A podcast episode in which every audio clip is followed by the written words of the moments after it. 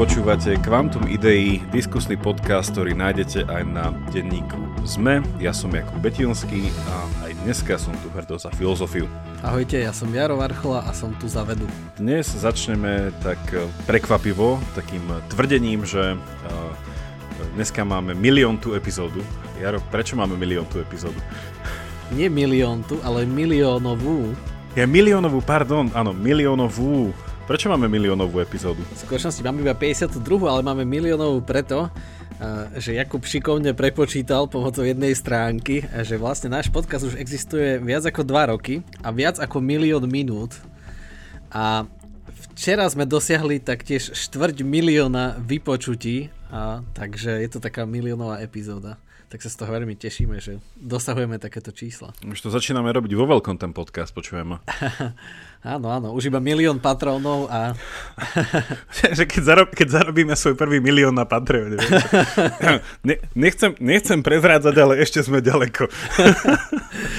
ale, ale nie, ono je, to, ono je to fajná stránka, ja neviem, čo som na tom rátal, ale tu máte takú stránku, že vyráta vám to spätne, e, koľko už prešlo teda času a teda náš podcast už funguje k dnešnému dňu 2 roky, 1 mesiac a 11 dní, to je fantastické.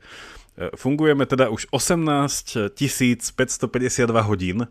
Ako ja spomenul, viac ako milión minút a keby vás to ešte k tomu viac zaujímalo, tak viac ako 66 miliónov sekúnd. Takže a každou sekundou to narasta. Že Hej. Už zase trochu viac. Už zase trochu viac. Um, no dobre, dneska chceme hovoriť o e, slobode slova a prejavu, ale teda môžeme nechať sloboda slova. A skôr ako sa k tomu dostaneme, tak Jaro, ako sa máš? Kým máš dneska deň? Fajn, Vianoce sa blížia, čiže blíži sa koniec semestra. Nie, že by semester bol zlý, len je proste únavný a náročný. Ale no, keby nebol ten lockdown, tak akože veľmi, veľmi príjemný semester. Super mhm. študenti mm-hmm. Komenského college pokračuje. Čiže takto, ale už, už sa mi nazbierali knihy, ktoré už, už čakajú na prečítanie, čakajú na moje prázdniny, takže tak a ty ako Jakub? Chodíš behávať? Priznaj sa, chodíš? Akože chodím, tak buď behávam, alebo chodím, akože chodím behávať. Á. Na takéto otázky neodpovedám. Ale keby si sa ma spýtal, či behám behávať, alebo chodím chodiť, tak to je iné. Uh, počuj, ja som sa ťa chcel spýtať, ako sa darí tvojej obľúbenej knihe, ale vieš, lebo sme si tu tak slúbili, sa mi zdá minulú epizódu, či kedy predtým, že uh, ťa budeme pozbudzovať. Tak ako ty budeš mňa pozbudzovať behaní, tak my budeme spolu čítať to uh, myslenie rýchle a pomale. Už som zabudol, jak sa volá autor. Jak sa volá autor? Ka... Kahneman. Kahneman. Som povedal Kachelman, ale to Tak, ale ja som myslel, že si, uvalil, že si uvalil ban na toto meno a na túto knihu, tak teraz oh. si to sám porušil. Nie, akože, ako sa budeme dneska rozprávať, na knihy by nikdy nemal byť uvalený ban a na myšlienky v knihách a zvýšok, čiže tak musí, oh. musí byť verný dnešnej, dnešnej epizóde. Vieš čo, ja sa mám, ja sa mám dobre.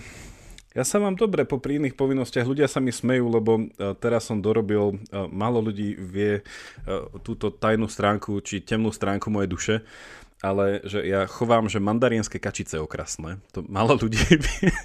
A teraz som im spravil takú, takú fasa volieru, aby tam mohli byť úplne, že uh, hands-free. Tak z toho sa vytešujem, chodím sa, chodím, chodím sa kochať krásou. Ono je to také, to, to, to, fakt si to, uh, počúvaj, spravíme nejaký, spravíme nejaký verejný promis, že ak nás uh, že ak ja neviem, buď nám napíšte, alebo nás podporte cez Patron alebo niečo a keď dostatočne ľudí bude na toto reagovať, tak ja potom zverejním fotku mojich kačic. Máme takýto disko. Ale to sa takýto mi... pohľad do Jakubovho súkromia. To sa mi veľmi páčilo, Jakub, ja som si až dodnes myslel, že všetky kačice sú hands-free a ty hovoríš, že iba tie tvoje za tou volierou sú hands-free, ale ja som si, že všetky kačice sú hands-free. Ak to nepoznáte, normálne sajte do Google, že mandarínska kačica to nie je kačica, to nie je taká typická, vieš, taká kačka, že ideš cez most a tam je voda, tam to mrzne a nejaká kačica, čo ubehne skôr, ako k nej prídeš že ani toto nie sú ani na meso, to sú také fakt, že pekné. A oni sú ako malé bažanty, že on to hrozne rýchlo beží, lieta, nedá sa to chytiť a že ono to... No, čo, čo, tu budem, čo tu budem hovoriť, že ak, ak niekto niečo máte, nejakú jedinu, tak viete, že e, na, na noc sa zatvárajú. Jaro, vieš, nie? Že aj v Bratislave, keby si bol a choval by si, tak na, na noc sa zatvára. A vieš, prečo sa na noc zatvára? No prečo? No kvôli predátorom predsa. to som si no kvôli predátorom predsa. Vidíš, v Bratislave, v Bratislave nie sú predátori.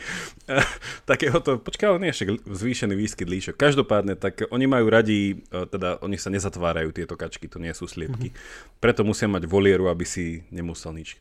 No dobre, tak e, píšte nám a ak bude dostatočne veľký záujem, tak e, ja vám, ja vám ich ukážem, aké sú um, tak poďme tak poďme k dnešnej téme. Uh, tak uh, sloboda slova. Um, ja som rozmýšľal, že ako začneme túto tému s tým, že vybral som ju ja. Ja som ju vybral aj preto, lebo mne sa zdá, že už sme sa trošku na podcaste o tom kedysi bavili. Mám také niekde v periférii nejakú takú stopu uh, môj, moje mysle a mojich lalokov. A rozmýšľam teda, že by sme to mohli trošku prehlbiť.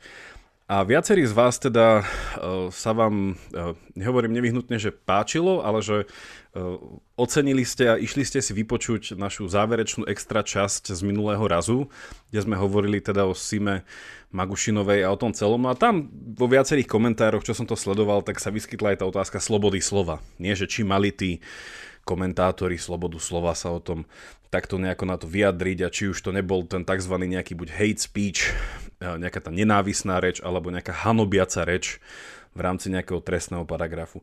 Čiže to nejako smerovalo k tejto téme, takže dneska by sme si o tom povedali, no a um, uvidíme. No povedzte nám, ako to potom vidíte vy, ale tak uh, neviem, čo tebe, Jaro, prvé napadne, keď sa povie, že sloboda slova? Mm-hmm. Akože veľmi, veľmi dobrá, veľmi aktuálna téma a aj zvlášť akože s touto pandémiou a akože toľko dobrých memečiek som videl, že ako ľudia, neviem, veria mechanikom na prvú, ale odborníkom na epidemiológiu alebo lekárom až na desiatu, že medzi tým každému inému, každému druhému konšpiračnému webu vedia, veria skôr, že v niečom je to absurdné. Tak hej, je to, je to veľmi dobrá, veľmi aktuálna téma. A hneď takto na začiatok by som nastavil asi, s čím myslím, že posluchači budú súhlasiť, že absolútna sloboda slova je absolútne je, absolútna sloboda je absolútne nemožná. Čiže v tom je to uh, absurdné. Že ak to náhle už niekto má nejakú autoritu, nemôže si povedať, čo chce. Že keby napríklad, neviem, rodič povedal svojim deťom, že však dajte si tento kianidon, to je dobré pre vás, vyrastiete, budete mať svaly, tak asi nie. Ale takisto, keď človek má nejakú, napríklad lekár, má nejakú autoritu a teraz uh, uh, predpíše nejaký škodlivý liek, alebo opačne, hej, alebo vojak uh, vie, ako funguje, že tam je mínové pole a povie, že nie je tam mína, tak akože môže si slobodne povedať, čo chce, ale, ale asi by za to mal byť trestaný, keď tam je mína a on povie ľuďom, ktorí to netušia, že nič tam nie je a on to pritom vie. Čiže asi sú, musia niekde byť hranice a hej, je to dobré ich nejako nájsť. Že, že kde teda sú hranice. Keď sme sa obidva pripravovali na um, ne, nešok, tak ono nedalo sa nenaraziť na teda meno známeho britského filozofa, politika a mysliteľa Johna Stuarda Milla z 19. storočia. A ja by som možno, že na také zarámcovanie tejto našej diskusie, že by som že skúsil si načrtnúť ten jeho argument, aký teda on mal a od toho sa môžeme teda posunúť ďalej v nejakej buď kritike alebo súhlase. Ja si upozorním, že ja s ním, teda nakoľko on bol aj nie že otec, ale taký reformátor utilitarizmu, kde teda, keď sme sa o tom rozprávali s mojimi študentmi v Anglicku na tutoriáloch, tak eh, vždycky bolo tak provokatívne sa spýtať, že nezreformoval ho až tak, že to zmenil na utilitarizmus, lebo ono v časti sa to stalo.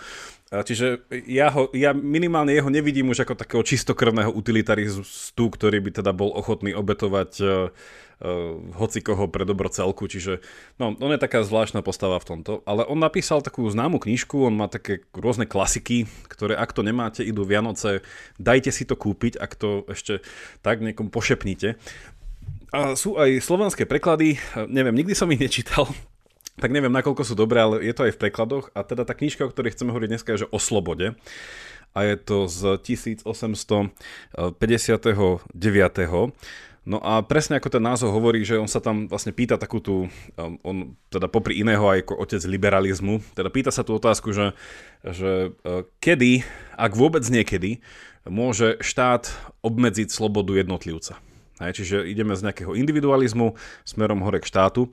No a tam samozrejme popri všetkých možných otázkach, čo sa dajú tam nájsť, je tam aj teda otázka obmedzenia alebo cenzúry alebo niečo takéhoto, čo sa týka slobody slova, nejakého verbálneho prejavu. A tam teda, že keby som ten argument teda v rýchlosti nejako, ono sú to také, že 4 argumenty, nejaké 4 dôvody, že prečo, ale tak začal by som to tým, že jeho tvrdenie je také, že keď si hovoril, že absolútna sloboda slova neexistuje, tak on by povedal, že No a toto je také, a, ta, a tam si myslím, že sa to dneska bude tak veľmi pekne ukazovať, že ako veľmi dobre o veciach radšej niekedy rozmýšľať, ako zbytočne len sa hádať v komentároch, že, že on by povedal, že samozrejme, že máš absolútnu slobodu slova, ale potom súčasne, a teda on žil storočie predtým, ale v, v druhej polovici 20. storočia, e, keď tak veľmi v anglosaskom svete prevládala filozofia jazyka, sa prišlo na taký zaujímavý fakt, že niektoré slova sú skutky. Hej, že sa tak, že, že my tak rozmýšľame, že slová skutky, slová skutky, a že niektoré slova sú skutky, a že, a že aha, čiže tam to bude také trošku, že uh, taká šedá zóna, sa do nej dostanem. Čiže on by povedal, že v oblasti slov, existuje absolútna sloboda slova. V oblasti skutkov nie. A v oblasti skutkov sa aplikoval ten jeho známy princíp újmy, že ako náhle jeden e, občan by ublížil druhému, tak štát má právo e, ochrániť toho, ktorému by bolo ublížené. Hej, že ak chcem vedome niekomu ublížiť, tak tam už ma štát môže nejako e, obmedziť. Že to bol jediný prípad. No a čo sa týka slov, tak tam ako z toho už vyplýva, ako to hovorím, sa dá doplniť, že, že, hm, že slovami sa v podstate, že ak slova nie sú skutky, tak sa nimi nedá ublížiť takým spôsobom, ako sa dá ublížiť so skutkom. Hej? Že iné je, keď do niekoho hodím kameň a ublížim mu, a iné je, keď po niekom hodím nejakú urážlivú vetu. Hej? Tak, a že to iné, že ten človek to prežije, OK, môže mať, bude nejako urazený alebo tak. No, čiže on by povedal, že, že aj keby, a to je sami za citát z jeho kníh, že aj keby jeden človek mal iný, iný názor ako celý národ, tak nemá byť proste ostrakizovaný, cenzurovaný a vždycky má mať slobodu si to povedať. Čiže toto je jeho názor. No, ale súčasne teda na to, aby e, on dal rozlíšenie, že on tiež hovorí, a to je také zaujímavé, že, že predsa len niektoré slova sa môžu javiť ako, hm, že ako skutky. Ne? Že on tam akože dáva toto rozlíšenie. Ten jeho príklad je teda trošku starší a teda je poľnohospodársky e, s tým, že keď je niekto e, farmár s kukuricou, ak sa nemýlim, tak keby proste mal nejaké vyššie ceny alebo tak, no a išiel by niekto huckať proti nemu, bude ho zamestnancov alebo nejakých lokálnych teda obyvateľov, ktorí budú postihnutí vyššími cenami. A ak by ich teda huckal na násilie, hej, alebo nejakým spôsobom na prejavenie nejakého e, už teda skutku, hej, že tieto slova akoby e, by mali byť už rátané ako tie, ktorým má byť zamedzené, ale tá podmienka, ktorá tam je, nie že sú to slova vedúce k násiliu, ale že má tam byť tzv. nejaký, že nie že automatizmus, ale že, že, že má to byť e, hneď spôsobené slovami. Hej, že to slovo, ten, to povedané slovo už spôsobuje skutok, ktorý spôsobuje e, násilie. Hej, že tam má byť proste že nejaká imediácia toho, že, že hneď sa to deje. Nie je také, že 4 týždne niekoho ukecávam a potom on spraví niečo násilné, ale že hneď sa tým slovom nejaké násilie hej, uh, bude, uh, bude praktizovať. Čiže, čiže to je také, že on by tiež dal takúto nejakú povolenie. No ale okrem toho, teda potom hovorí, že, no, že zabudni. Hej, že ak ťa uráža nejaké slovo niekoho druhého, tak to nie je dostatočný dôvod. No on v tej knihe vlastne dáva také e, štyri podporné dôvody, ktoré by som chcel iba rýchlo, rýchlo e, sumarizovať v tom, že sú podľa mňa, že aj na dnešnú dobu veľmi zaujímavé a teda plne e, demokratické v tom, ako teda angažujú ľudí. Prvý dôvod je úplne jednoduchý, že oni všetky štyri sú hrozne jednoduché a v tom je to veľmi pekná tá knižka, je hrozne tenká. A prvý dôvod je, že, že my nemáme plnosť poznania. Hej, že ak niekomu zakážem niečo povedať, tak ako viem, že nemal pravdu? Hej, že OK, tak teraz sa nám to môže zdať úplne jasné, ale no viete, kedy si si ľudia mysleli rôzne veci, ktoré my dneska krútime hlavou, že Zem je plochá a tak, ale akože pozrime sa späť, akože ak sa nemýlim, bolo to No to bolo akorát to obdobie vynájdenie bicykla a tak, neviem, či je to konec 19. storočia, čo bolo zakázané ženám nosiť nohavice dlhé. Hej? A to bolo proste brané ako nemorálne a teda hovoriť o tom a nejakým spôsobom navádzať k tomu. Čiže ono, ten pohľad z doby na dobu chce to hrozne veľa pokory niekedy, že naozaj sa niektoré veci môžu zdať teraz už ako samozrejme, ale niekedy proste preto ľudia minimálne šli do väzenia. Čiže pamätajte na to, že niekedy ženy mali zakázané nosiť nohavice. No dobre, čiže to je prvý dôvod, že my nemáme plnosť poznania. Hej. Druhý dôvod, ktorý je s tým uh, viac menej spojený, je, že uh, uh, ak sa niekto druhý aj míli, tak sa nemýli úplne. Hej, že je málo kedy možné, že sa niekto úplne míli. Hej, že úplne, že absolútne vo všetkom, čo povedal sa míli. Tým pádom zakázať niekomu úplne, hej, dať to niečo ako hate speech, je také, že e, by také tie nejaké zrnká pravdy mohli, mohli medzi tým za, zaniknúť. Hej?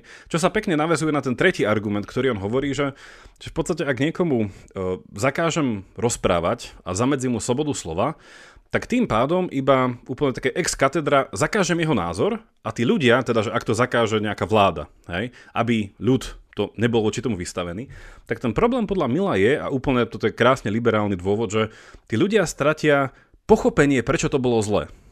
Hej? Čiže je to argument z pochopenia. Že vlastne, ja keď ľuďom poviem, že nerobte to, tak inými slovami ja iba hovorím, že No už viete, nepoviem vám, prečo to nerobte, len to nerobte. Čiže keby som to nezakázal a išlo by sa do nejakej diskusie, kde by sa vlastne to ukázalo, že prečo je to chyba, čiže by sa tým získalo nejaké všeobecné pochopenie. No a ten tretí, teda pardon, štvrtý argument na to ešte navezuje a uzatvára to tým, že, že ak spravíme to, že um, i keď uznáme, že nemáme dostatočne veľa poznania, i keď uznáme, že ten druhý sa nemôže úplne míliť a i keď uznáme, že teda, že tí ľudia by strácajú to pochopenie, tak to všetko vedie k tomu, že, že ak my ľuďom budeme proste zakazovať vyjadrovať nejaké názory a tým pádom opa- povedať opačne, im budeme povedať, čo si majú myslieť, hej? budeme im hovoriť, čo si majú myslieť, lebo ak im poviem, toto si nemyslíte, ergo vám hovorí, myslíte si opak, tak Mill hovorí veľmi, veľ, veľ, veľmi podľa mňa presvedčivo, že tí ľudia stratia motiváciu, prečo vlastne obhajovať tie veci alebo bojovať za ne. Hej, že prečo by som ja ako občan mal nejakým spôsobom v úvodzovkách, že ísť na barikády za tento pohľad na svet, len preto, že ten opak mi zakázali. Hej, že ja nemám ani to pochopenie, ani nejakú tú hĺbku toho celého, ani to nejako, co mňa neprerastlo. No, toto sú tie také štyri podporné argumenty pre Mila, ktorý teda tvrdí tým, že ak naozaj e, je sloboda slova v tom, že to nie je v tej šedej zóne, a do tej sa dúfam dneska dostaneme, že teda, že slovo sa skutkom stalo, uh, takže že on by povedal, že nikdy. Hej, absolútna sloboda slova. A teda ešte tú vec, ktorú treba hneď povedať, ešte v úvode sme to mali povedať, že táto diskusia, nakoľko je filozoficko-abstraktná, s politickými dosahmi a s vedeckými čerešničkami, tak ono súčasne je ona opatrená aj legislatívne v každej krajine. Čiže my, my si teraz s Jarom nemôžeme jednoducho povedať, že my chceme na Slovensku úplnú slobodu slova, lebo my už proste máme na to zákony na Slovensku a treba ich rešpektovať a nemôžeme to len tak. Ale to základné rozlíšenie je veľmi zjednodušené také, že v Amerike je takmer absolútna sloboda slova.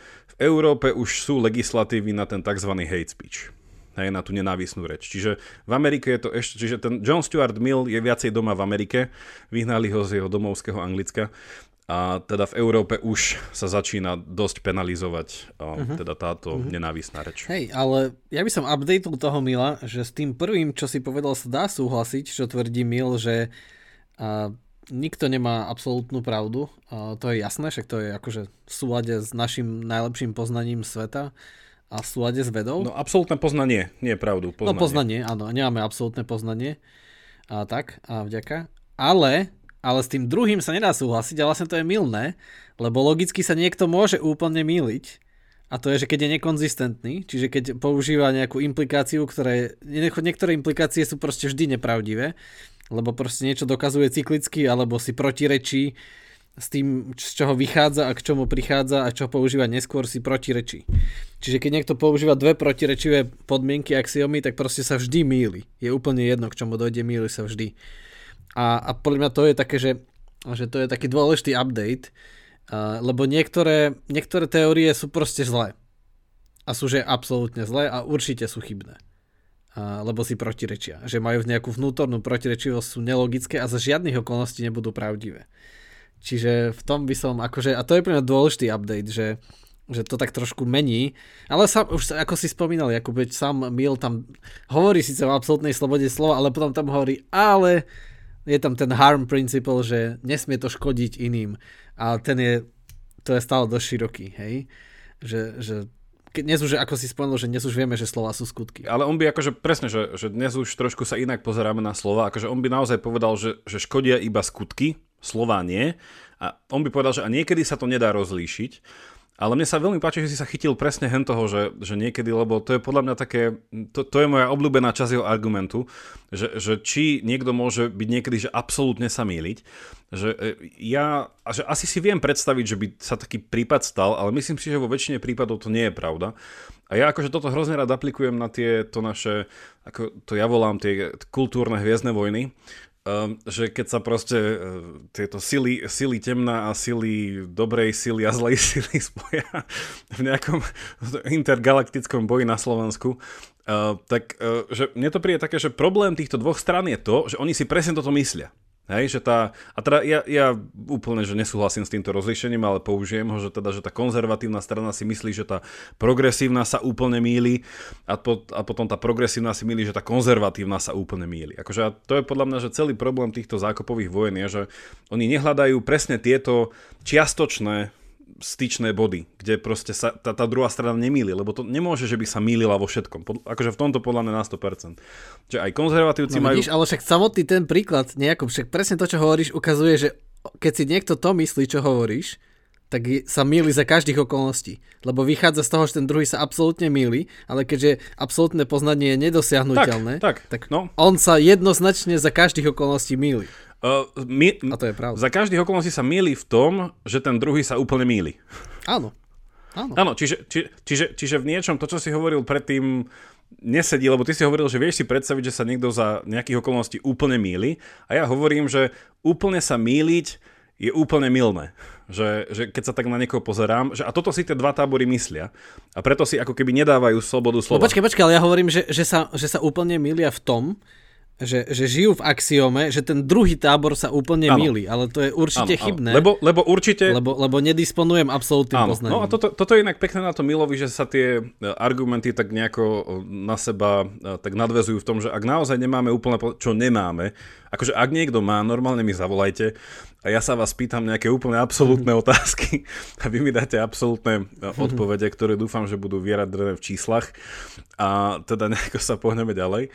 Ale že toto mi príde také, že neviem. A, a hlavne ma to niekedy tak zaráža v tom, že v tom konzervatívnom uh, tábore, keďže že ja, ja by som asi tiež, väčšinou ľudí bol asi do tohto tábora hodený, keď ja som taká klská ryba, Že, že to mi príde také, že oni keď e, často vychádzajú z tej, uh, napríklad z tej katolíckej tradície, hej, Tomáša Akvinského a spol, že tam je to úplne krásne, že napríklad, že táto tradícia presne verila uh, v syntézu rôznych poznaní alebo rôznych názorov. Hej, že napríklad, keď Akvinsky v stredoveku proste písal tú svoju teologickú sumu a veci, tak on proste zobral najlepšie protiargumenty najlepších arabských filozofov, najlepšie protiargumenty vtedajších židovských filozofov, najlepšie protiargumenty vtedajších sekulárnych mysliteľov a že to jeho písanie je krásne v, tom, a v tomto je veľmi podobný Aristotelovi, že my keby nebolo Aristotela, nemáme proste pred sokratickú filozofiu, lebo on každé svoje veľké dielo začal tým, že ľudia predo mnou si mysleli, že napíšem, čo si mysleli a potom poviem a nesúhlasím v týmto bodoch s nimi, lebo. A v tomto s tým súhlasím a toto rozviniem. A že, že preto aj Aristoteles bol akože nazvaný, že bol v niečom syntetizátor, takisto aj Akvinsky. A toto sa mi vždy páčilo, že, že nemyslieť si, že tá nejaká strana sa úplne míli, ale teda dostaneme do tejto celej diskusie aj ten element sociálnych sietí, že čo to spravilo v niečom za slobodou slova. Ale hej, ale hrozne som rád, že si sa teda tohto chytil, lebo to je podľa mňa veľmi zaujímavé, že či sa niekto no, môže le, úplne míliť. No lebo je to ťažké vidieť a pre mňa je to, že v takýchto veciach je áno, je, nikto sa absolútne nemýli, akože, nie že nikto, ale je to oveľa ťažšie rozlíšiteľné a je to ťažšie dekonštruovať a rozmeniť na drobné proste, že ako je to v tých kultúrnych vojnách, ale vo vede, že keď sleduješ nejaký dôkaz na niekoľko strán a chceš niečo dokázať, tak tam sa dá ľahko ukázať, že niekto sa absolútne milí a dokonca tak, ako by povedal Platón, že ten človek, ktorý urobil tú chybu, to sám prizná a pochopí, keď mu to ukážeš, lebo nemá na výber, ty ho keďže neviem, vymyslím si, že najprv vychádza z axiomy, že svetlo je vlna aj častica a zrazu niekde na t- druhej strane zabudne umyselne na to, že to je aj častica a narába s tým iba ako vlnou a dokáže niečo na konci. Ale to je jednoducho, že absolútne sa míli, lebo si protirečí a teda celý jeho dôkaz nestojí za nič. A on sám, keď mu to ukážeš, a ešte aj moje skúsenosti učiteľa fyziky to vlastne ukazujú, že keď mu to ukážeš, tak on to prísne, aha, áno, tam som na to zabudol, mm. mýlim sa. Čiže že niečom je to takto vo vede jednoduchšie, že, tá log- že keď ľahšie sa to dá rozmeniť na tie logické, logické vzťahy na implikácie, ekvivalencie a tak ďalej, že je ľahké vidieť, že niekto si proste protirečí. A to, si, a to úplne, úplne s tebou súhlasím a teraz si mi dal e, podnet, že do e, záverečnej extra časti dnešnej, lebo presne toto, čo si povedal, je úplná pravda a ja tam nemôžem nedodať to, že a toto je jeden z viacerých druhov poznávania, hej, teraz sme v epistemológii, hej, v takej e, časti vedy alebo časti filozofie, ktorá sa týka presne, že, že poznávania, že čo je to poznávanie. Ja som ja nedávno natrafil na jedného e, psychológa a vlastne kognitívneho vedca, ktorý rozpracoval celkom takú, podľa mňa, intuitívnu teóriu štyrich, štyroch takých základných módov poznávania. A toto, čo si opísal, je, je niečo, čo on volá tzv. Že analytické, alebo že výrokové, alebo že propozičné poznávanie. Hej, že mám nejakú, nejaké tvrdenie, ktoré viem povedať, že áno, nie. Hej? A teda pod to spadá celá veda. Hej? Že podstate, toto je matematické myslenie. A v záverečnom teda extra časti, a teraz už rovno môžeme povedať aj malú reklamú súku, ak nás podporíte na Patreone za, uh, koľko to hovoríme? Za, za, dv, 3, za, za 3,14 uh, za dve odrieknuté kávy, inak záleží čo pijete, alebo za jedno kapučíno, alebo za malé espresso s koláčom, ono je to také hrozne neurčité. Ale u mňa by to bolo určite, že jedno amerikáno plus, čo ja viem, croissant, aby som bol štíhly. Takže ak nás podporíte, ak nás podporíte na našom Patrone, tak aj dnešnú záverečnú časť si tam nájdete a vopred vám teda veľmi ďakujeme a vážime si to. A o čom bude? Počkaj, tú reklamu. Ešte. A tá reklama bola, že, že poviem, bude? dopoviem teda, ako som naznačil, že Jaro sa nemýli v tom, že tento druh poznania je neomilný, ale že podľa mňa, a toto je také trošku, to bude také odvážne tvrdenie, že počúval som nedávno takú jednu diskusiu, nemôžem k tomu povedať viac, ak si to ľudia nenašli. a o nej poviem, že jeden autor, uh, môžem povedať, že to je kognitívny vedec, z tohto sveta, z tejto planéty, že má takú teóriu, ktorá mne sa páči, a inak už som to konzultoval aj s našim eh, častým hosťom Pet- Petrom Jedličkom, neurovedcom, čiže aj jemu sa tá teória páči, tak najbližšie sa možno o nej porozprávame. Eh, že existujú aj nejaké iné druhy poznania, ktoré nie sú takéto analytické alebo propozičné, že netestujú nejaké tvrdenie cez empirické poznanie a modelovanie a nejaké hypotézy, ale že sú aj druhy poznania, ktoré sú trošku... No a tam ten autor vlastne hovorí o tom, že oni sú v niečom nadradené, alebo že predchádzajú až tomuto, že toto analytické poznanie je v podstate ten, ten záver, čo my sme v tej evolučnej nejakej špirále dokázali, uh, že, že keby nebolo tých pred tých predstupňov, tak toto nikdy nemáme, len problém, on to tak tvrdí v jednom takom videu, že kde to hovorí, že žijeme krízu zmysluplnosti dneska, lebo celé poznanie sme zredukovali a celú vedomie, teda vedomosti sme zredukovali iba na toto analytické. Čiže o tomto, o tomto povieme na záver.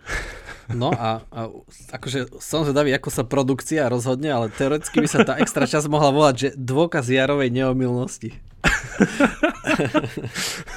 Počkaj, ale tak, keď sa ten dôkaz... si to prezentoval. ja si to niekde zapíšem, lebo uh, ono, poslucháči to nevidia, ale Jakub... Lebo si povedal, že tam fetišov... dokážeš, že sa nemýlim, tak... Tak, tak, to, tak to uvidíme, tak to uvidíme. Ale ja mám fetiš na tieto žlté uh, nálepné lístky, čiže ja si to nalepím na jeden môj sticky note. A, ako si to povedal, neomilno, dôkaz, dôkaz Jarovej neomilnosti. Dobre. Tak, tá, tak čo tá to, sloboda Jakub, slova? Jakub ako, ako, ako filozof si to zapisuje pre Jakuba producenta. To sú dve rozličné osoby. Mu podá tento. Moje roli. Role. Bol som Hej. na roli a objavil som tam svoju rolu. Hej. No čiže, čiže keď sa môžeme k tomu vrátiť uh, k, tej, k tej slobode slova, uh, že, či, že teda ja hovorím, že, že dá sa absolútne míliť. Akože hej, zase na jednej, iba na tej analytickej rovine je to veľmi ľahké ukázať, inak je to stále iba predmetom aj nekonečnej diskusie, čiže nie je to tak ľahké uh, rozanalýzovať uh, vždy, čiže neviem, či to je také užitočné, ale aspoň nám to dáva takú, takú dôležitú axiomu, že teda asi, asi by to malo byť prísnejšie a ale, ale v čom je to také, že uh, asi jasnejšie, uh, teda určite, určite jasnejšie je, že že ako som hovoril, že keď niekto má nejakú autoritu, tak nemôže si úplne povedať, čo chce. Že, tá jeho slo- že tie jeho slova sú skutky. A možno aj čo sa ešte viac zmenilo oproti dnešnej dobe a milovej dobe je, že my oveľa viac e, žijeme v dobe informácií. Že tie informácie majú oveľa väčšiu silu. Proste informácie, dáta ovládajú všetko. Že niekde niekto niečo povie, doslova, že slova, a spadne burza, že idú, neviem, vyhlási americký prezident nejakú hlúposť, lenže tým, že Amerika je najväčšia svetová ekonomika, tak proste sa neviem, obrovské peniaze strácajú, materiálne veci strácajú hodnotu alebo získavajú len podľa toho, ak to niečo povie, alebo Bill Gates niečo povie, alebo neviem kto, hej, a niekto niečo povie, nejaký veľký, veľko, veľký podnikateľ, ktorý vlastne veľké veci, iba, iba slova to menia. A tým, že žijeme v takejto usporiadanej dobe informácií, tak keď niekto niečo vyhlási, v súvislosti s pandémiou, tak to, je, tak to je skutok, je to nebezpečné, lebo, lebo za ním stojí nejaká autorita a celá demokracia stojí na tej dôvere.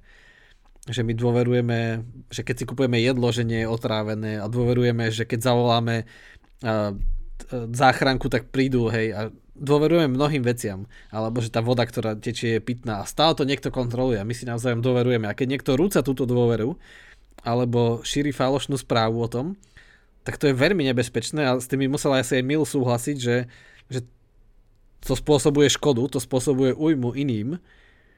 A preto, čiže keď niekto vyhlási, že neviem, že toto je pitné a nie je to pitné a on to vie, tak proste ľudia budú otrávení, budú trpieť, budú zomierať. Ja budem dneska pre účely tejto diskusie zastávať absolútnu slobodu slova. Uh, aby, aby, aby to bolo také, že uh, budem, budem ten diablo advokát, ale opäť sa mi, ja ti budem dneska iba chváliť, opäť sa mi páčilo, čo si povedal, lebo som minule počúval, teda ja počúvam furt nejaké podcasty, Teraz nedávno bol rozhovor taký čiastočný, či celý podcast to bol s našim e, tým e, slovenským e, šachovým veľmajstrom Janom Markošom. A inak budem sa s ním čoskoro rozprávať na inom podcaste, ktorý nemôže byť menovaný. Ale uh, tak on, on, on povedal celkom zaujímavé, lebo sa ho pýtal na, sa mi na aktualitách, dáme na to link, a uh, pýtal sa ho, že teda, že sloboda slova a pandémia, nie? že keď niekto šíri hoaxy a tak, že či má slobodu slova. A nepamätám si úplne tam záver, či nechcem, nechcem to uh, úplne že reprodukovať, ale dám na to link, ale čo, čo ma tam uh, veľmi zaujalo je, že, uh, uh, že tam hovoril o tom uh, pán Markoš, že, že, že sloboda slova, inými slovami povedané je právo ľudí na informácie, ako ty si povedal, čo inými slovami znamená právo ľudí na pravdivé informácie.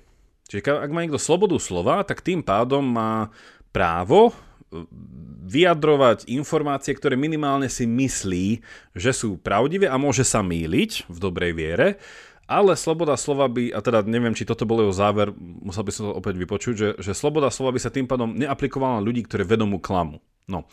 A ja s týmto nemôžem súhlasiť v duchu Mila, ktorý ma teraz nejakým spôsobom naplnil. A, čiže to je taká, taká milová inkarnácia. A že, že presne toto je môj problém so súčasnou dobou v niečom. Hej? A podľa mňa sa to trochu ukázalo aj v tom prípade so Simou eh, Magušinovou, že, že ja chápem dezinformácie typu, že otvorené klamstvá, ktoré môžu vyvrať, teda ublížiť celej spoločnosti. Súčasne chápem, že niektoré slova môžu byť e, urážlivé, lebo sú proste sprosté.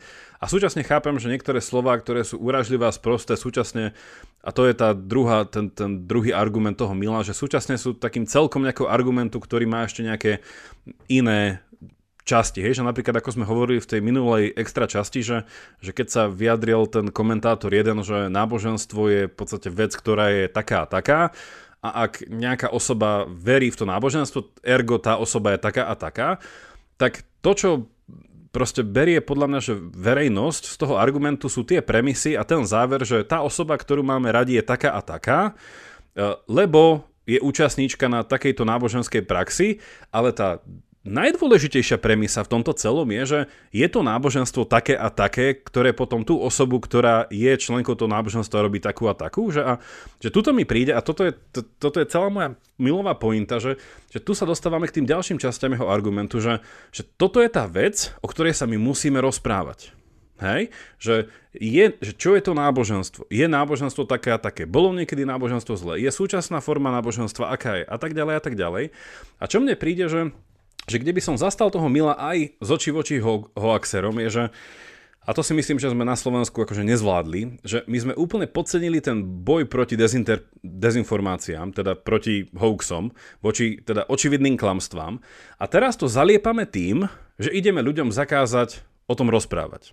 Hej? A to mi príde, že je úplne, že že, že tu chudák Mil má alibi, lebo Milov princíp, a teda, že to Milové vysvetlenie slobody slova sa chápe podľa mňa v rámci nejakej fungujúcej demokratickej spoločnosti. Hej, napríklad, že, že demokratické spoločnosti typu Anglicko, hej, že kde vznikol parlamentarizmus, kde sa ľudia proste hašteria o všetkom, urážajú sa a, a ak, teda, ak chcete vidieť, ako sa dá uraziť niekoho normálne na kameru, tak si pozrite, dávam na to link, keď sú tie, že uh, Prime Ministers, čo to je hour, alebo niečo také, keď v britskom parlamente každý týždeň príde proste uh, premiér a je jednoducho grillovaný opozíciou a je, je to úžasné, akože v živote by ste si nevedeli predstaviť, ako sa dá človek uraziť a on to proste znáša. Ide, prevracia čas toho na žart, nie, že anglicko suchý, suchý žart, že, že oni sú proste známi tým, že to sú takí, že majú takú hrubú kožu a idú ďalej. Že mne to príde také, že, že v súčasnej situácii na Slovensku povedať, že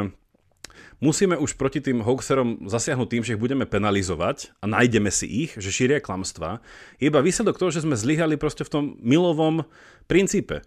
Že sme od začiatku nevstupovali do, nehovorím, že diskusie, lebo však toto nemá byť kultivovaná diskusia pri kávičke, ale neproti argumentovali, že sme tie ich tvrdenia nerozkladali na drobné, neukazovali, že toto je totálna blbosť a škodí to z dôvodov, ktoré sú takéto. Že ja si presne pamätám, že jeden môj kamarát, keď išiel vlastne do, uh, uh, uh, bol teda zamestnaný na ministerstve zdravotníctva, že im išiel presne s týmto pomôcť. Hej? Asi vieme, o koho ide. Ale že to bolo akože too late nie, tu apologize, že to bolo príliš neskoro, že my sme to úplne, a teraz proste ideme hasiť, hej, tento požiar obrovský a chudákovi Milovi ideme povedať, že no ale teraz nemôžeme s tými ľuďmi vstupovať do diskusie, no tak a čo, tak ideme ich donútiť, aby proste nehovorili, hej. A to mi príde presne v niečo, že v duchu toho, že čo, mu chcel Mil, Mil predísť. Lebo to, čo my ideme teraz robiť, je, že na silu istú skupinu ľudí umlčíme, aby nešírila očividné klamstvá, čo očividné klamstvá sú, lebo nechceme, aby ublížili spoločnosti, ktorej ubližujú, ale je to iba výsledok toho, že my sme to vlastne nepochopili.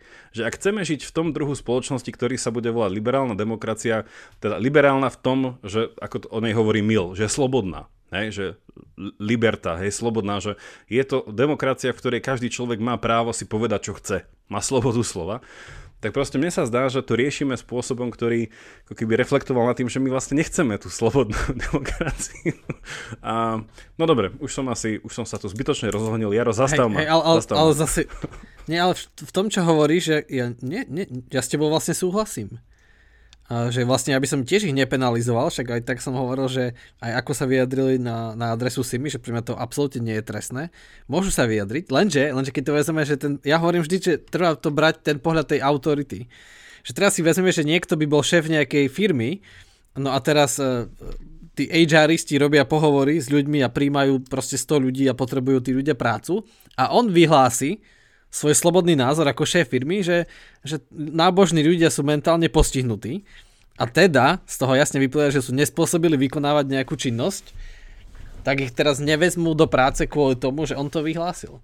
Že v tom je to podľa mňa iné, že ako náhle to vyhlási nejaká autorita. Vieš, že takisto niekto môže šíriť nejaké hoaxy, však OK, však je to slobodné, míli sa a my sa môžeme z toho smiať, nie, uh, však má tú slobodu si to povedať, ale v istej pozícii, uh, keď sa to, sa to mení na skutok. Hej? Že ako náhle by to bol riaditeľ nemocnice, tak proste nemôže si on zmyslieť niečo, čo je...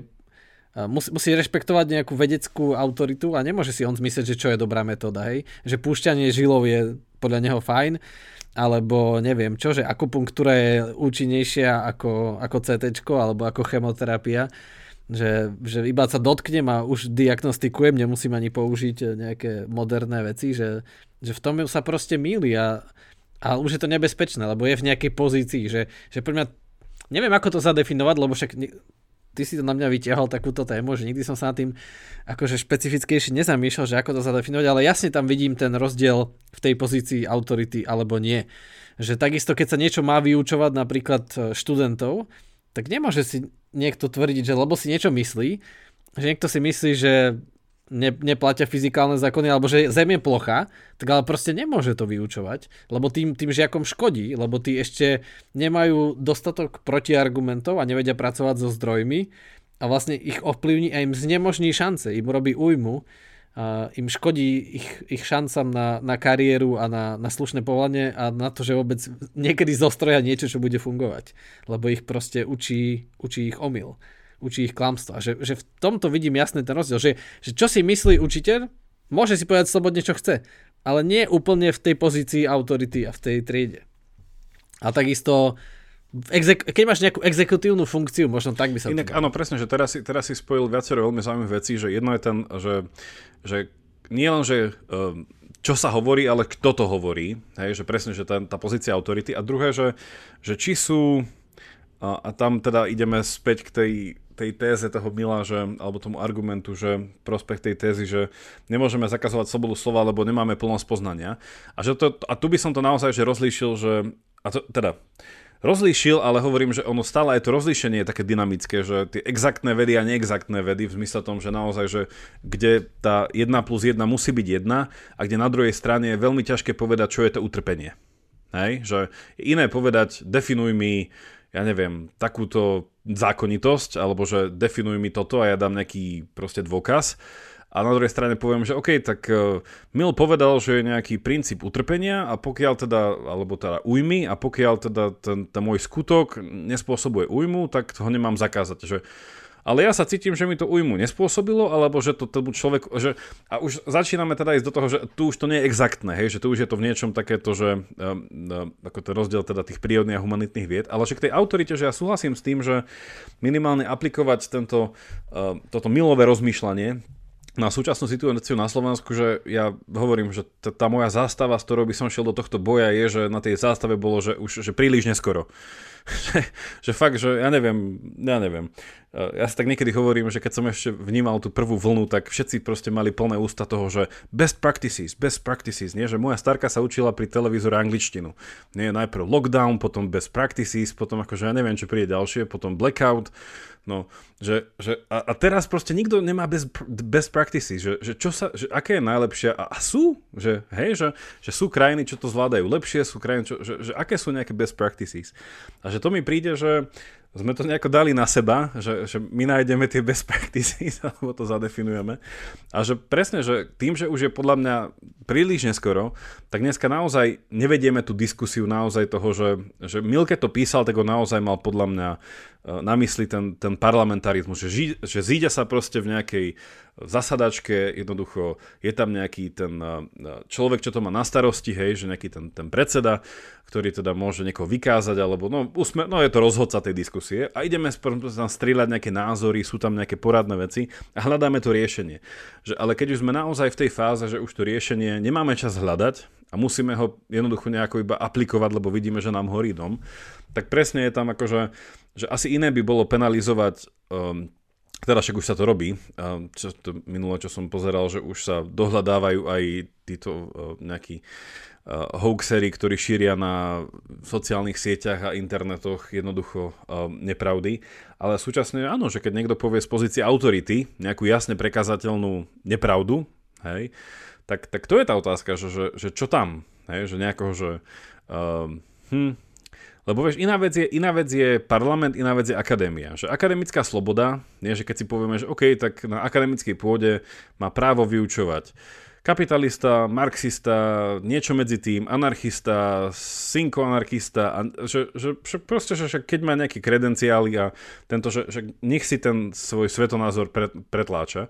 Ale presne ako ty si povedal, na druhej strane je nejaký tak vedecké chápanie sveta, nejaké exaktné chápanie sveta, že aj teda po tej stránke, teraz sme teda v biológii a chémii, že, uh, že tak však sú nejaké tie fakty, Hej, v zmysle tom, že však nedá, nedá sa to akože nejako obísť. A že čo tam? Že keď niekto nesúhlasí s tým faktom, že máme ho vykázať, že, že má mať niekto slobodu slova povedať, že neviem o tom nič, ale nesúhlasím. Prečo? No, to je dobrá otázka. Ale nesú... že, že toto asi nie je tá sloboda slova, o ktorej hovoril Mill. Ne? Že tam vždycky mne príde proste parlamentarizmus. Že, že to je sloboda, hľadanie pravdy, ktorá benefituje spoločnosť ako takú. Hej, no a tu je, tu je v tom krásne vlastne, že, že keď niekto proste ignoruje fakty alebo ich prekrúca, tak ako náhle ho necháme dlhšie rozprávať, on si vždy bude protirečiť a to je nevyhnutné. Lebo, lebo to proste nie je možné, Čiže a tu, tu, tu mi napadlo počas toho, ako, ako som rozmýšľal, že, že, že áno, že možno každý má právo povedať, že myslím si, že to je nemorálne, alebo že to je nesprávne, alebo že to náboženstvo je chybné, to má každý poved, právo povedať, ale ako náhle ide vysvetľovať, že prečo, tak vlastne tam by sa to dalo nejako, a to znova nič, akože pre mňa úplne nová vec, ale že, že znova je to nejaká krýva výpoveď už zrazu, nie? Že keď poviem, že tento človek je zlý, ale tak ja to môžem proste odignorovať, hej, keď ten človek nemá autoritu, ale keď začne vysvetľovať prečo a vymyslí si, to už nie je sloboda slova, hej, že ako si povedal, že to nie je niečo, že čo hovorí, že myslím si, že to je pravdivé, on už účelovo klame, nie? Že v skutočnosti ten človek, dajme tomu, že nekradol, alebo že nikoho nezneužil a on si to začne vymýšľať, ale v skutočnosti to nikdy nevidel, lebo sa to nestalo a začne si to vymýšľať, tak to už nie je sloboda slova vlastne, nie? To by aj nemalo po to spadať. Lebo on si to nemyslí, že je pravdivé, on už účelovo klame, on si proste vymýšľa. A to je, to je ten rozdiel, že, že, že takéto je možno dobré rozlíšenie, lebo tí hoaxery a mnohí tí politici, uh, niektorí, hej, oni klamú účelovo oni vedia, že to nie je pravda. To sa dá ľahko ukázať, lebo však niekedy hovoria dva mesiace iné niečo, čo potom a tak, a potom zase späť. Podľa toho, čo vyhovuje a čo je populárne, tak oni klamú účelovo. Oni ne, ne, ne akože uh, neskúšajú, neaplikujú svoju slobodu slova, oni, oni klamú. Oni účelovo si vymýšľajú veci, o ktorých nič nevedia. Napríklad, keď si vymyslím nejaké štatistiky, ktoré sú nesprávne, tak vlastne zavádzam a klamem a to by, to by už mohlo byť trestné. Nie? No to je, nie? To, to je tá dobrá otázka, že máme zákon, ktorý hovorí v duchu Kanta, že klamať je, je morálny imperatív neklamať, nie? že človek škodí svojej duši a sebe a samému a spoločnosti, ale že dá sa to proste zákonne vymáhať, že bude nejaká norma. Že, a toto je akože veľmi pekné v tom, a presne, že je to fajn rozlíšenie, ako si to načrtol, že ak by ten Milov harm principle, teda ten princíp opäť tej újmy alebo ublíženia bol v tom, že, že je klamstvo ublíženie? Tak áno, ale aký druh ublíženia? Že, lebo však ublíženie samo o sebe alebo újma má tú konotáciu fyzičná, majetkovosti, materiálnosti, nejakého proste impaktu, že, že som to spravil a je to, že je to nejaký stav. Hej, že viem na to poukázať, že aha, tu sa stala újma. Hej, ale keď niekoho zaklamem, tak čo, že viem poukázať, že aha, zaklamala, tak, tak ak to nemá nejaký hneď okamžitý efekt, tak je to také, že v tej rovine uh, abstraktná. A tu sa mi akože páči to rozlíšenie, že, že možno aj toto mal Mil na mysli a teda tam opäť, že ja budem iba taký opäť ten môj amatérsky ab- absolutista, čo do veci slobody slova, že ak by sme išli, hej, dole tou králičou norou s tou Alicou, že tak by sme v tej, v tej krajine zázrakov prišli k tomu, že že každá nemorálnosť musí byť vyjadrená vo forme zákona. Nie? Že inými slovami, čoho sa Mill v tom liberalizme bál, že, že každé ľudské zlo má do neho vstúpiť štát. Hej, že, že to je tá pointa, že, že liberalizmus je ochrana jednotlivca pred štátom, hej, že povedané v jednej vete. A že, že preto ten harm principle bol, že kedy štát môže vstúpiť do medziludských alebo teda nejakých týchto uh, vecí.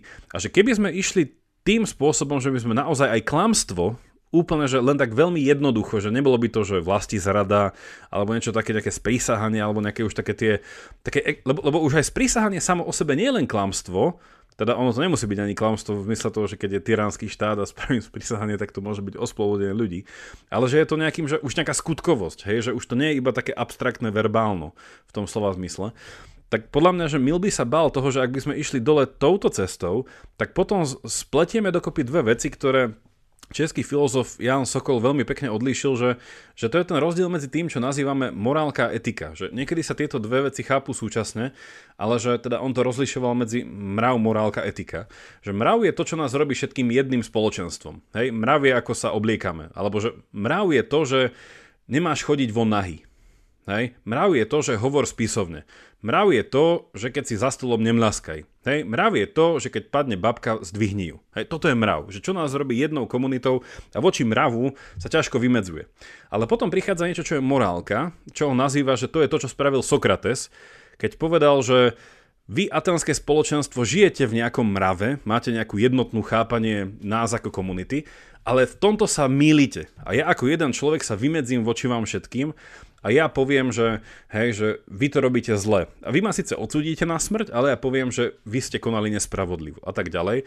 A toto podľa teda Sokola je ten, ten, eh, ten priestor, kde sa uh, vytvára legislatíva. Hej, legislatíva je v niečom nejaká kodifikácia morálky v zmysle nejakého určenia mantinelov pre dobrý život. Hej, že, že morálka je v niečom ako diálnica. Hej, že aby sme tu všetci prežili, musíme jedni jazdiť vpravo, druhý vľavo, na červenú stojíme a tak ďalej.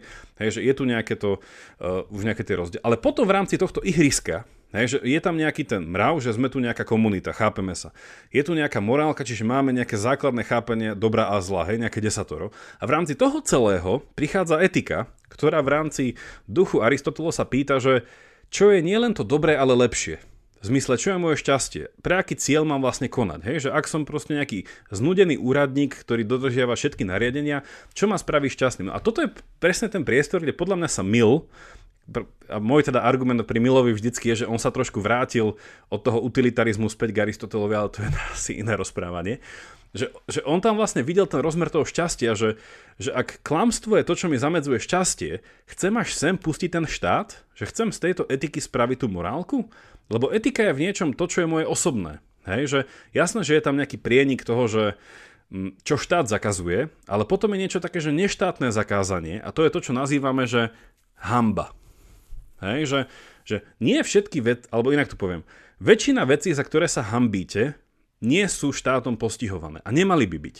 Lebo proste je to nejaký ten konsenzus nejakého, nejakého kultúrno-etického chápania veci, že OK, tak, tak toto sa nemá robiť ale zase štát za to nepostihne, hej, že, že proste však fakt, fakt si nemal proste klamať a proste hento spraviť a byť nečestný a hento, ale že však nepríde k tebe policajt a spýta sa ťa každý druhý deň, že tak čo, si čestný, neklameš, ukáž mi proste výpis tvoj, tvojho messengera. Ideme to nejako fakt čekovať. A toto chcem povedať, že podľa mňa sa mil bal toho, že keby sme šli úplne proste dole do detajlov v tom nejakom logickom slede tých vecí, tak by sme ľuďom zobrali tú slobodu proste byť zlý. Hej, povedať to tak na rovinu. A, a tým pádom byť aj dobrý. Hej, že, že míliť sa. Že v niečom ten štát, lebo proste tá otázka slobody slova je otázka opäť, že toho klasického liberalizmu, že štát versus občan. Že kde je tá stopka? A proste ten hate speech je, že štát môže prísť, teda policajt môže prísť, a teda trestné právo môže prísť, a sudca môže prísť, a väzba môže prísť až k tebe domov, hej, že keď, keď niečo spravíš.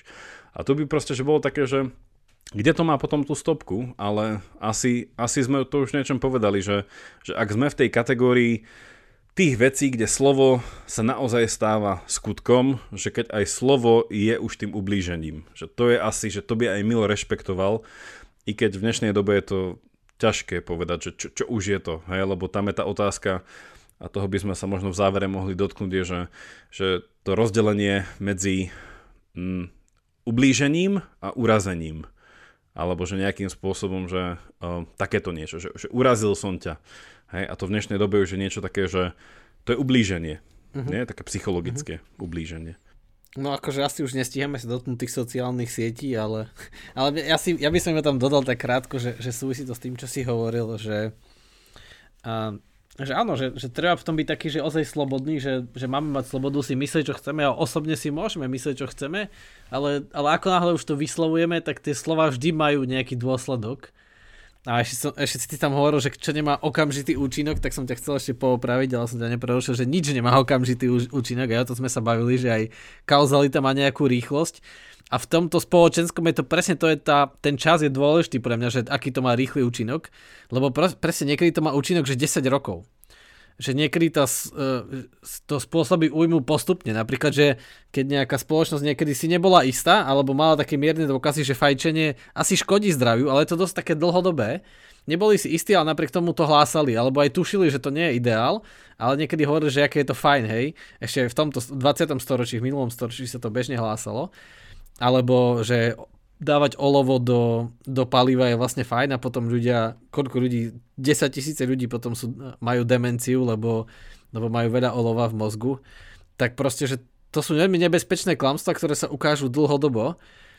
Čiže Čiže no, to je také, že ten, ten účinok je, je ťažké odpozorovať. Ale ja s tými sociálnymi sieťami napríklad, že v tomto, aj keď som za slobodu slova, že, však, že presne, že, že sociálna sieť je vlastne, že ten priestor niekto spravuje a keď sa niekomu zdá, že to je proti, tak nech si to zakáže, však to je normálne, nie?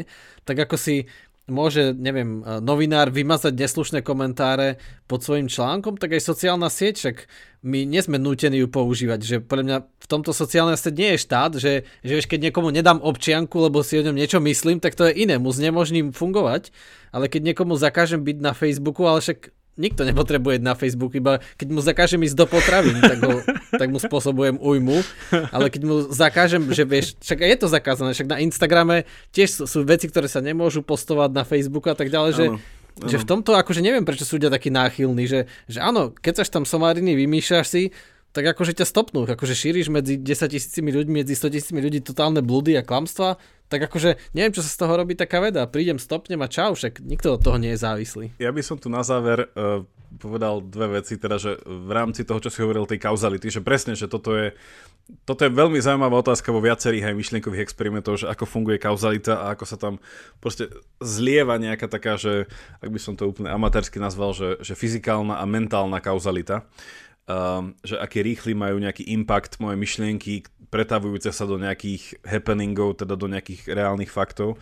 Ale teda, že, že neviem, ten bežný príklad, a ja som to už sami za kedysi dávno pri nejakej diskusii tu spomínal, je, že keď niekto v kine plnom alebo v divadle plnom ľudí zakričí, že horí. Hej? Tak to je proste, že to je slovo, ktoré má proste hneď dopad, teda že je to v podstate skutok v tom, že keď niekto či horí všetci, akože, alebo väčšina ľudí sa teda záleží, či to povie presvedčivo, alebo iba sa postaví a povie, že hm, horí. Nie, že to asi nikto sa nepostaví. Ešte si proste zapáli pri tom a povie, že no, stále horí. Ale že keď to tak normálne, že autenticky vykríkne, že naozaj má podozrenie, tak väčšina ľudí vstane a ide. Hej, že, že tento druh, že, a tam hovorím, ten Mil mal ten príklad s tým farmárom, že ak naozaj by bolo nejaké zoskupenie ľudí, ktoré napríklad, že protestujú pred nejakým farmárom, že vymýšľam si, že zdvihol cenu kukurice, alebo že prestane predávať kukuricu a tí ľudia v tej dedine potrebujú kukuricu a niekto v tom dave by povedal proste zabíme ho, všetko to bude naše. Hej? A vedel by, že tá situácia je tak vyhrotená po 4 hodinách, že tí ľudia sú tam v daždi, hladný týždeň a neviem čo, že naozaj, že ten kontext by bol taký bohatý na, na, na tie fakty, že, že ten človek by... A to je opäť, že opäť je tam otázka, že vedel by ten človek, že sa to stane, ale spätne by naozaj akože niečo mohol byť penalizovaný, lebo mohol si proste sa zamyslieť, že keď to poviem a tak ďalej a tak ďalej. Ale že toto je tá situácia, ktorú podľa mňa si Milo predstavil, že tuto tá kauzalita je akože okamžitá, že v niečom to slovo sa pretaví a tam teda ten rozmer toho však je tam asi stále braný, že to nie je iba o to, že ja poviem niečo tebe, ale že je tam tá nejaká masa, ktorá už je tak naladená, že ona proste spraví niečo proti tebe, lebo ja jej to poviem. Čiže ten rozmer opäť je tam v niečom politický. Že je tam nejaký dav ľudí, ktorý v niečom je emočne masírovaný do tej miery, že čaká na tú rozbušku. A že takéto tie rozbuškové tvrdenia, aj Milby povedal, lebo že Anglicko tiež malo skúsenosť s mnohými revolúciami a hlavy tam lietali a tak ďalej a tak ďalej, že, že, že toto je ten druh slov, ktoré samo o sebe sú skutkami. Ale chápem, že, že tá, hm, tá šedá zóna, a teda to sme ani nejako extra nezačreli do toho, čo je to urazenie sa, je veľmi, veľmi široká. Dobre, tak ja už iba na záver urobím tiež reklamu, že ja vlastne v tej extra časti poviem, že mne, ja som zažil niečo také, akože nebolo to v kine, ale tiež proste niekto povedal, že horí, tak ja poviem, že ako som to zažil. Čiže ty si, ty si spáchal, ty si, ty si spáchal hej. nie, nie, ja som, ja som to zažil ako z druhej strany. Nie je to také dramatické, ale tiež sa na to dá ukázať tá pointa. Ja ti to zdramatizujem zdramatizujeme to. Ja som chcel iba dopovedať k tomu Facebooku v rýchlosti, že, že presne toto je, a teda chalani napríklad z podcastu Klik sa o tom uh, už veľakrát rozprávali a ono podľa mňa, toto je to dôležité, že si hovoril, že však keď nechceš byť na Facebooku nebyť, teda tak tam nemusíš byť, že nikto ťa nenúči, že to nie je ako ísť do potravín. Problém s celým Facebookom je dvojitý, že poprvé, že, a to, to sú tie veci, ktoré sa teraz riešia aj, na, uh, aj v americkom kongrese, aj teda pred uh, európskym je pre, pred kongresom sa mi zdá. Uh, teda čo to je? Európsky parlament a Európsky... Uh, to druhé čo? Vidíš to? Nepoznáme Európsku úniu. Uh, takže že sa tam rieši celá tá nejaká dichotomia, že čo je Facebook. Hej, je to typické médium, ako ja neviem, hoci aké médium na Slovensku, že má nejakú redakciu a tým pádom si má ustrážiť v komentároch svoje veci čiže je Facebook médium, hej, tohto druhu, alebo je Facebook iba platforma, ktorá poskytuje nejaký priestor ľuďom, ktorí ale už majú podliehať nejakému stupňu seba regulácie. Čiže toto je jedna proste vetva toho argumentu. A druhá s tým spojená je, že, že Facebook nie je proste typická, hm, ako to povedať, že online beseda, alebo že priestor na online stretnutie sa, že Facebook je algoritmom živený priestor, ktorý je taký, že je tam, ako keď si predstavíte, neviem, že idete po ceste a máte, že tu môžeš ísť, tu nemôžeš ísť, tu je jednosmerka a tak ďalej, že, že, že, že Facebook ako nejaký sociálny priestor je veľmi determinovaná sieť vzťahov, že kde môžete ísť, kam by ste mali ísť a čo by ste proste mohli vyskúšať. A teraz v podstate aj vzhľadom na tie rôzne whistleblowerské veci, čo sa našli, je, že, že tie sociálne sieti vedia, hej, že tie ich algoritmy tlačia k nejakým extrémnym pozíciám, že naozaj to upevňuje tie nejaké tie tie animálne inštinkty u ľudí a nejaké tie emócie. A o to viac, keď to ešte nie je regulované, vzhľadom na teda tú prvú časť toho argumentu, tak ten Facebook naozaj je priestor, kde sa potom naozaj tá otázka slo- slobody slova nielenže musí aplikovať, ale že je to krásne miesto, kde sa o tom dá rozmýšľať, že prečo na, na Facebooku sa neaplikuje sloboda. A oni teda majú k tomu akože už budget, už sú tam nejaké regulácie, sú tam nejaké veci, ale stále je to len také pozlátko, že preto niektorí ľudia ako ja veria, že Facebook čo skoro zakážu, ale hold, to je iba minoritný názor. Stretneme sa na e-maili. Dobre, tak eh, toľko na dnes, asi sme toho veľa ešte nezodpovedali, čiže možno budeme niekedy pokračovať Sloboda slova 2. Veľa síce nie, ale um. slobodne. Slobodne sme povedali. tak. tak. Tak ďakujem, že ste nás slobodne počúvali a tešíme sa na vás na budúce. Ahojte a slobodne sa teraz vidíme na Patreone. slobodne. Pohode. Môžete si... Vyberte si tú správnu možnosť týchto dvoch. Ahojte.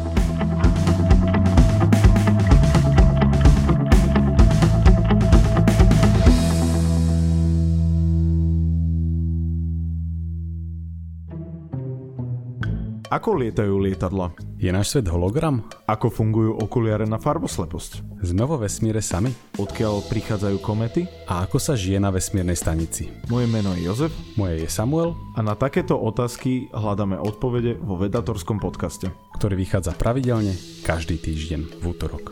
Nájdete ho na všetkých podcastových aplikáciách. A na stránkach denníka Sme.